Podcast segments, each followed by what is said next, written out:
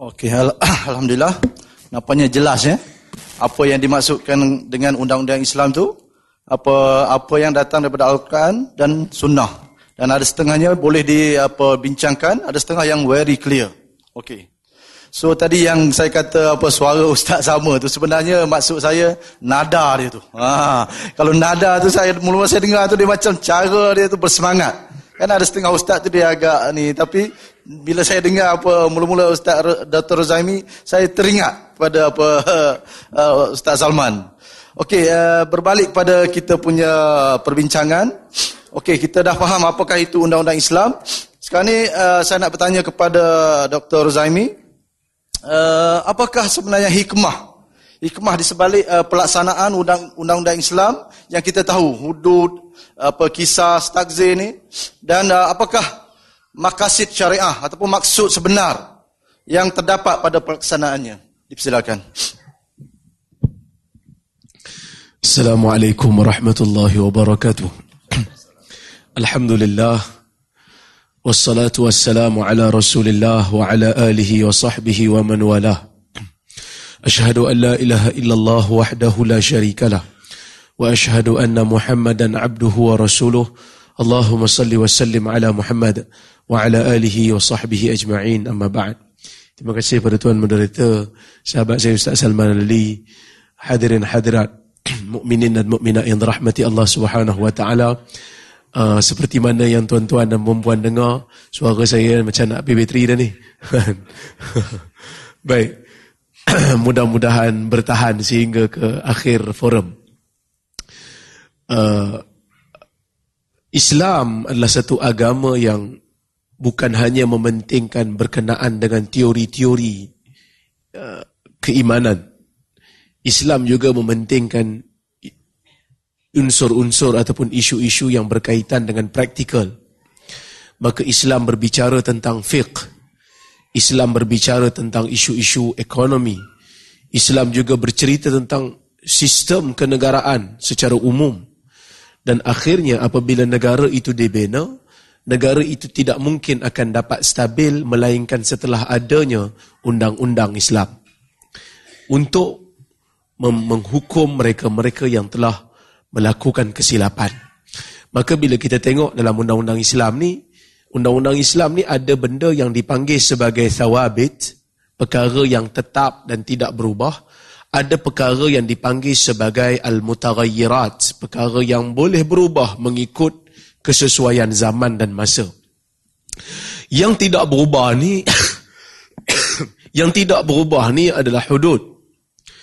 Apakah yang dimaksudkan dengan hudud? Hudud ni kesalahan-kesalahan tertentu yang telah Allah dan Rasul letakkan hukuman yang khusus yang tidak boleh lebih dan tidak boleh kurang daripada itu. Umpamanya, orang yang berzina, jika dia ghairu muhsan, jika dia tidak pernah berkahwin sebelum daripada itu, maka apabila dia telah melakukan kesalahan zina, dia kena disebat dengan seratus sebatan. Seperti mana kata Allah Subhanahu wa taala di dalam Al-Quran wazaniyatu wazani fajlidu kulla wahidin minhuma mi'atal jaldah. Oh, perempuan yang berzina dan lelaki yang berzina itu hendaklah kamu sebat mereka azaniyatu wazani fajlidu kulla wahidin minhuma mi'atal jaldah penzina perempuan dan lelaki itu hendaklah kamu sebat kedua mereka itu seratus sebatan bila disebut seratus, maksudnya lafaz itu lafaz yang khusus. Lafaz yang khas. Maksud seratus ialah nombor yang berada selepas daripada sembilan puluh sembilan dan sebelum daripada seratus satu. Itu maksud seratus. Maksudnya kalau orang disebat untuk hukuman zina, dia tu berzina dan telah disabitkan hukuman dia berzina, maka bila ada orang sebat dia seratus satu sebatan, maksudnya dia telah melakukan kezaliman kepada orang yang dihukum. Kerana hukuman yang tetap bagi dia hanya seratus sebatan saja, bukan seratus satu. Itu hudud. Banyak lagi kesalahan hudud. Contohnya macam orang minum arak disebab empat puluh sebatan. Kemudian, ada undang-undang Islam yang dinamakan sebagai ta'zir. Ha, ta'zir ini adalah satu hukuman yang dipanggil sebagai mutaghayyirat Hukuman yang berubah-ubah. Kenapa dia berubah? Kerana mengikut kepada kesalahan yang dibuat di dalam masyarakat. Ada yang dinamakan sebagai qisas. Qisas lebih kepada jenayah yang dilakukan terhadap insan yang lain. Pembunuhan, melukakan, mencederakan. Maka dibalas setara ataupun dibayar dengan diat. Baik, itu yang berkaitan dengan undang-undang Islam ataupun hukuman dalam Islam. Baik, bila kita bercerita tentang apakah hikmah di sebalik perlaksanaan hukuman Islam ni, kita bila kita baca ayat Quran, kadang-kadang kita nampak ayat Quran ni dia bercerita tentang hukuman tadi macam ayat yang saya saya baca tadi az-zaniyatu waz-zani tu perempuan uh, perempuan yang berzina dan lelaki yang berzina hendaklah kamu uh, sebat mereka dengan seratus sebatan Kemudian bila Allah Ta'ala sebut tentang orang yang mencuri. Uh, orang yang mencuri lelaki dan perempuan itu hendaklah kamu potong tangan dia sebagai balasan terhadap apa yang mereka usahakan. Maksudnya bila kita tengok ayat-ayat Al-Quran yang berkaitan dengan sebahagian pelaksanaan undang-undang ni, nampak memang macam nak menghukum orang.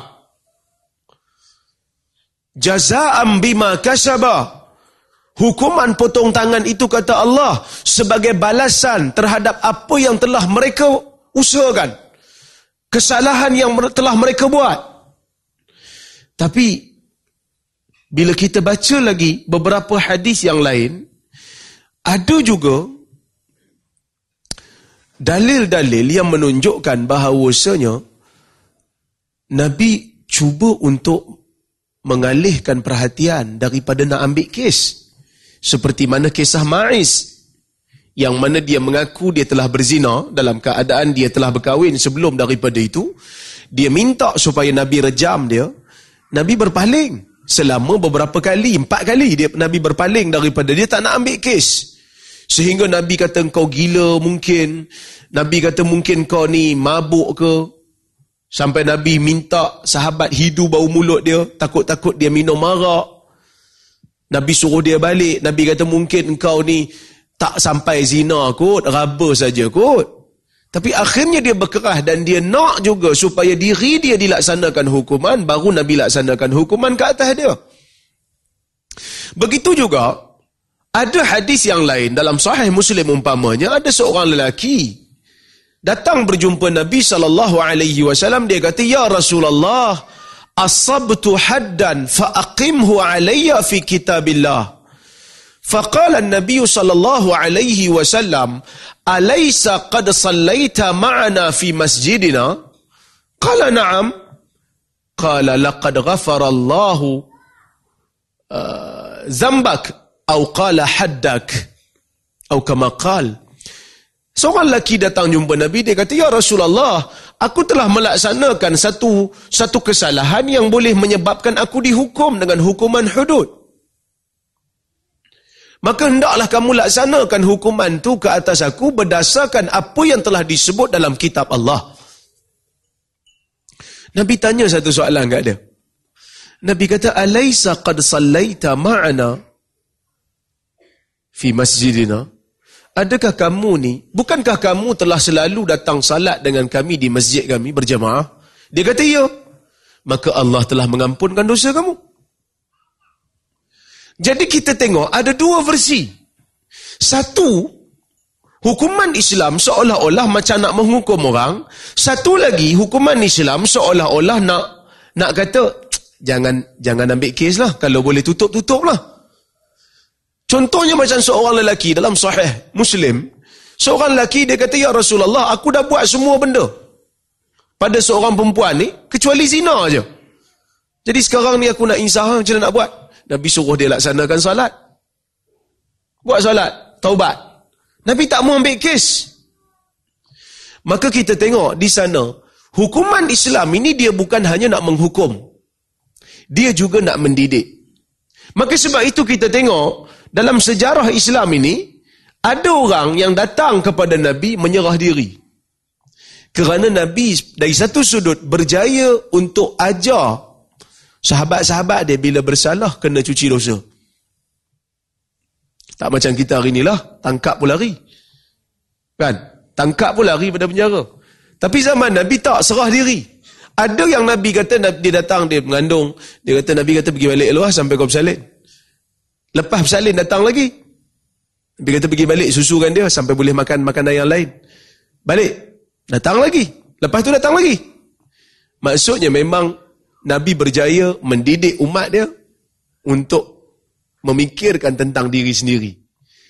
Baik. Apa yang saya boleh katakan? Hikmah di sebalik pelaksanaan undang-undang Islam ni, dia ada dua lah. Yang pertama nak menghukum dan yang kedua nak mendidik. Baik. Bagi kesalahan-kesalahan yang yang bersifat individu. Kesalahan-kesalahan yang tidak ada mangsa. Yang ni selagi mampu Islam akan tutup. Man satara musliman satarahullahu yaumal qiyamah. Sesiapa yang menutup aib seorang Islam, maka Allah akan tutup aibnya di hari kiamat. Siapa yang tutup aib orang Islam, maksudnya tutup dosa yang dia nampak orang Islam lain buat, Allah Ta'ala akan tutup aib dia di hari kiamat nanti. Sebab itu Nabi tak mau ambil kes tentang hukuman zina tadi.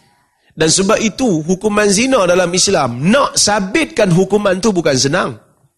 Nak sabitkan hukuman zina bukan senang perlu kepada empat orang saksi yang adil. Yang mana empat orang tu tengok, betul-betul tengok.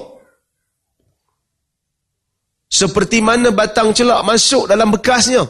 Disebut dalam hadis. Mesti tengok betul-betul. Kalau tengok baru dalam selimut aja tak boleh kena hudud. Kalau tengok-tengok Orang kata baru berdua-duaan dalam keadaan pakaian tak sempurna pun tak boleh nak tuduh zina lagi. Maka susah nak nak laksanakan hukuman zina ni sebenarnya. Mesti empat orang saksi. Tak cukup empat orang saksi. Yang menuduh pula kena hukuman qazaf. Yarmuna al-muhsanat summa lam ya'tu bi arba'ati syuhada' fajliduhum thamanina jaldah. Orang-orang yang menuduh perempuan-perempuan yang suci daripada tuduhan zina itu, dia tuduh perempuan itu berzina. Tapi tak bawa empat orang saksi. Maka hendaklah kamu sebat mereka dengan 80 sebatan. Pasal apa? Pasal Islam nak tutup. Kerana kesalahan ini kesalahan yang tidak ada mangsa. Kesalahan yang bersifat kesalahan individu dan bersifat pribadi. Kalau boleh tutup, tutup, taubat sendiri. Kecuali kalau memang kes itu telah dibawa ke pemerintah dan telah ada saksi dan bukti. Barulah pemerintah ambil kes. Tapi ada kesalahan-kesalahan yang melibatkan mangsa. Kesalahan yang merosakkan environment. Kesalahan yang merosakkan akhlak. Yang ni memang Islam ambil berat. Maka sebab itu kita tengok hukuman hirabah umpamanya melakukan hirabah, melakukan rompakan secara terang-terangan dalam negara Islam, hukumannya dahsyat. Yuqattalu au yusallabu au tuqatta'u aydihim wa arjuluhum min khilaf au yunfau min al-ard. Hukuman bagi orang yang melakukan kerosakan secara terang-terangan melakukan apa ni rompakan besar-besaran, terang-terangan, maka hukumannya apa? Sama ada dibunuh, ataupun disalib, ataupun dipotong tangan dan kaki secara bersilang, ataupun dibuang negeri. Kenapa hukumannya berat? Kerana kesalahan itu merosakkan keamanan, merosakkan kestabilan negara. Orang mencuri umpamanya, hukumannya berat potong tangan, hilang tangan. Walaupun dalam kisah, tangan sebelah ni, harga dia 50 ekor unta. Orang cederakan satu tangan orang lain, dia kena bayar 50 ekor unta sebagai balasan kepada harga tangan yang telah dia cederakan tanpa hak. Tapi tangan yang sama, bila tak hormat harta orang lain, rubuh dinar, hak seratus lebih ya, dia curi, potong tangan. Pasal apa? kerana memang Islam nak menghukum dalam masalah ni. Pasal apa menghukum? Kerana mencuri adalah satu kesalahan yang bukan hanya merosakkan uh, bu, sorry, bukan hanya merosakkan harta orang lain ataupun mengambil harta orang lain tanpa hak, tetapi dia merosakkan keamanan. Bila ada pencuri berlega dalam satu kampung, bukan hanya orang bawahan je susah hati, ketua kampung pun pening kepala. Bila ada pencuri dalam negara, bukan hanya uh, orang besar-besar je pening kepala, rakyat juga akan merasa bebannya. Maka sebab itu, kena seimbangkan. Baik, selain daripada itu, apakah maksud lain ataupun hikmah lain yang boleh didapati daripada pelaksanaan undang-undang Islam ni? Yang per, yang kedua saya boleh kata, menjaga hak Allah dan hak hamba. Hak Allah ni apa dia? Hak Allah ni ialah hak yang berkaitan dengan masyarakat. Nak jaga masyarakat secara umum. Itu hak Allah. Maka sebab itu Nabi saw menyebut dalam hadis Muslim, Nabi kata man atakum wa amrukum jami' arada ay yufarriqa jama'atakum wa yashqa 'asakum faqtuluh. Siapa yang datang kepada kamu dalam negara kamu dalam keadaan negara kamu bersatu padu, Tiba-tiba dia datang, dia nak merosakkan perpaduan kamu. Dia melakukan penderhakaan. Kemudian dia nak memecah belahkan tonggak kamu, bunuh dia. Kenapa Nabi suruh bunuh? Bunuh ni kerana hak Allah. Kena bagi negara itu stabil. Bila mana ada satu orang melakukan pemberontakan dalam negara Islam, cuba untuk jatuhkan pemerintah Muslim, maka pada masa itu boleh untuk kita bunuh orang yang mufariq lil jamaah orang yang memberontak ke atas jamaatul muslimin jamaah muslimin ini bukan parti jamaah muslimin ini maksudnya ahlus sunnah yang berada di bawah pemerintahan seorang pemimpin itu maksud jamaatul muslimin kita salah guna kan siapa keluar pada parti saya terkeluar pada jamaah muslimin itu tak betul itu salah guna hadis salah guna hadis. Baik, tu yang pertama. Yang kedua, Islam dia nak memelihara akhlak. Nak memelihara environment. Itu juga hikmah di sebalik pelaksanaan undang-undang Islam. Bukan hanya yang berkaitan dengan hudud. Hudud ni kita faham lah. Kisah juga kita faham lah. Bila mana dilaksanakan kisah, uh, bila, bila mana di, di, dilaksanakan kisah maka orang pun uh, takutlah nak membunuh sebab dia tahu dia akan dibunuh semula kan maka semua akan melazimi akhlak yang baik bukan hanya sekadar itu termasuk dalam bab ta'zir ni semua kesalahan-kesalahan yang boleh merosakkan akhlak boleh dihukum di bawah ta'zir maka sebab itu contohnya macam Umar Ibn Khattab dia ada buang negeri seorang pemuda nama dia Nasar Ibn Nasar Ibn Hajjaj Nasar Ibn Hajjaj ni, dia kacak, dia handsome. Zaman Umar ni, dia handsome. Umar buang negeri dia. Umar tak bagi dia duduk negeri dia. Pasal apa? Sebab dia handsome sangat. Pasal apa handsome sangat jadi masalah? Orang orang perempuan suka kat dia. Sampai orang perempuan jadi perangai tak elok bila nampak dia. Maka Umar buang negeri, pergi ke Basrah. Uh, itu kerana Umar nak menjaga akhlak zaman tu. Begitu juga Umar Ibn Khattab pernah menghukum orang yang men, uh, menjadi saksi tapi bohong. Umar pernah hukum orang yang menjadi saksi, saksi bohong. Dengan hukuman, dia benda ni bukan hudud. Berbohong ni tak ada hukuman hudud. Tak ada juga hukuman kisah sebab dia bukan melakukan jenayah pada orang kan. Pada pada tubuh anggota orang.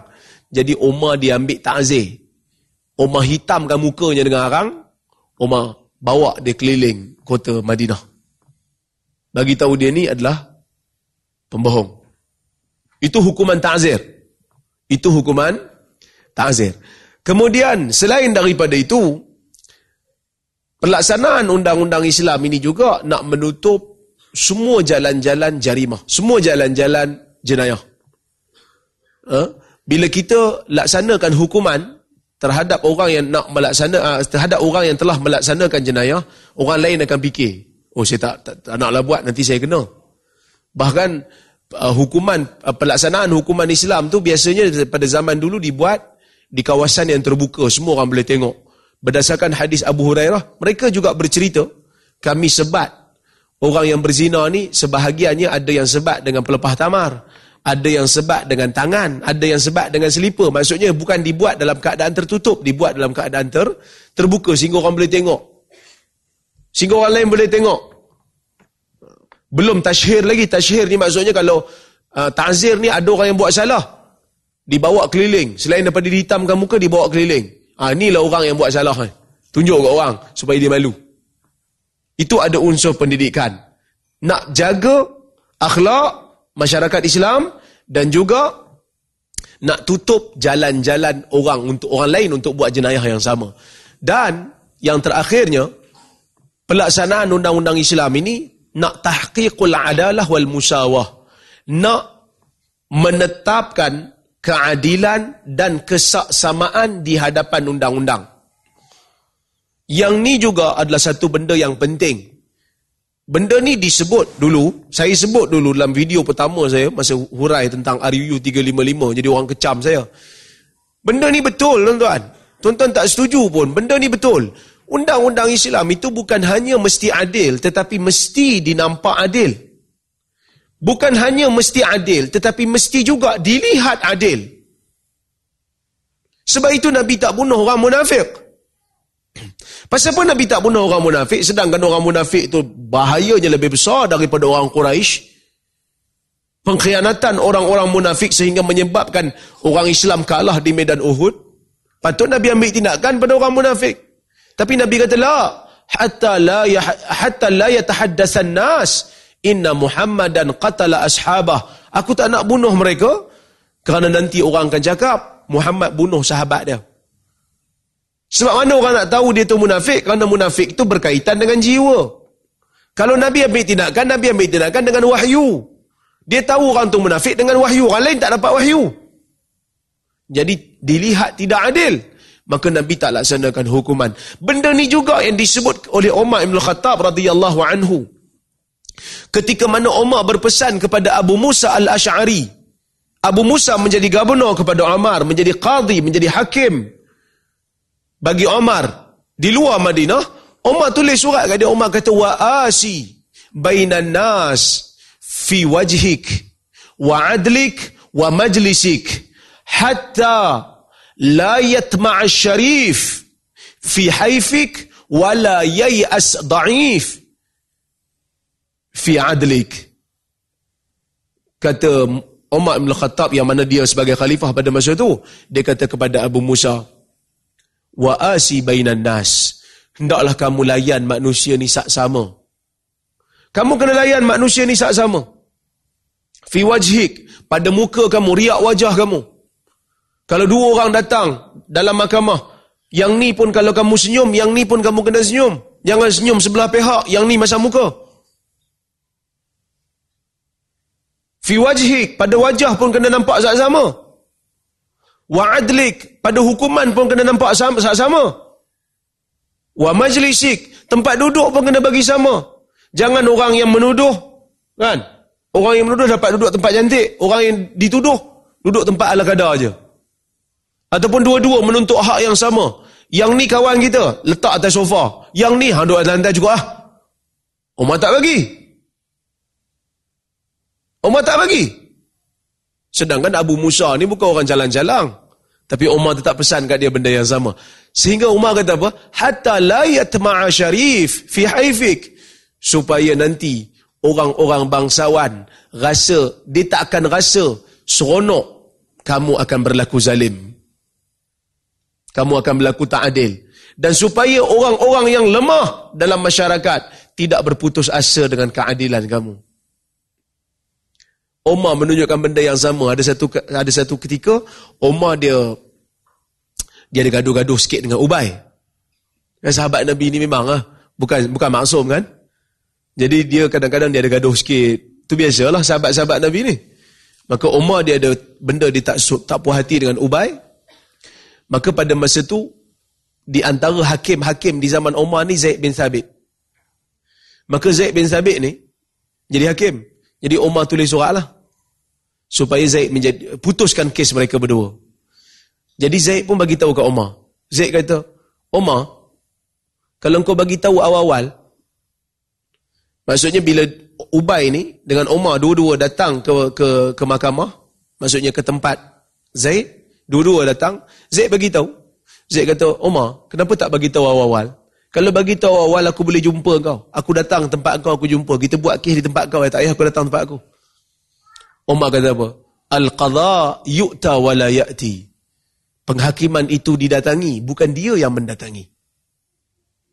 Maksudnya Umar walaupun dia jadi khalifah pada masa itu, tapi dia tetap nak bagi tahu pada rakyat dia penghakiman itu sama sak sama maka kalau kita nak labelkan undang-undang Islam itu sebagai undang-undang Islam kena tengoklah sak sama ke tidak takut-takut ada puak yang terlepas kan takut-takut ada puak yang berada di atas pada undang-undang maka tak tak mencapai maksud juga buatlah himpunan macam mana pun tak capai maksud juga Kena tengok yang tu dulu. Perlaksanaan dia. Hikmah di sebaliknya. Ada orang dia salah faham. Dia ingat bila buat hudud je, terus jadi hukum Islam. Bila buat hudud je, terus rahmat Allah turun. Bila buat hudud je, terus selesai masalah negara. Tak juga. Hudud itu wajib ke atas kita. Wajib ke atas pemerintah. Ya, betul. Tetapi cara pelaksanaan kena betul. Kalau tak buat betul-betul, hudud boleh jadi sebab untuk Allah Ta'ala turunkan bala. Kalau buat dengan tak betul, hudud menjadi sebab dalam hadis Bukhari Nabi SAW jelaskan dengan jelas dengan dengan sejelas-jelasnya Nabi kata, "Inna ma ahlakal ladzina min qablikum idza syar'a saraqa fihi musyarif taraku wa idza saraqa fihi mudha'if aqamu alaihi al-had." Fawalladhi nafsi Muhammadin biyadih law saraqat Fatimah bintu Muhammad laqata'tu yadaha. Sesungguhnya telah binasa umat-umat sebelum kamu. Apa yang membinasakan mereka? Apabila orang-orang yang bangsawan mencuri di kalangan mereka, mereka tinggalkan dia. Tak ambil hukuman. Tapi bila mana orang yang lemah mencuri, mereka laksanakan hukuman hudud. Demi Tuhan yang diri Muhammad berada di, di tangannya, kalau Fatimah, anak aku mencuri, aku sendiri akan potong tangan dia. Nabi nak menunjukkan kesaksamaan. Maka itu yang saya boleh ceritakan semua sedikit untuk pusingan pertama ni. Saya serah balik pada itu. Wallahu a'lam. Okay, terima kasih Ustaz. Tadi mula-mula start tadi Ustaz kata suara macam dah tak ada kan. Macam 20% tinggal. Tapi bila dah start tu tengok eh. Dia dah naik macam 90% balik. Alhamdulillah. Okey, nampaknya kita daripada penerangan Ustaz tadi kita seolah-olah macam dah merungkai banyak persoalan kita malam ni ya. So mendidik atau menghukum nampaknya sebenarnya adalah dua-dua. Jadi ustaz dia semangat sebenarnya ada soalan yang saya nak tanya selepas ni ada ustaz dah kawa. Tapi tak apa kita berbalik pada apa Ustaz Salman. Kita berbalik pada sejarah.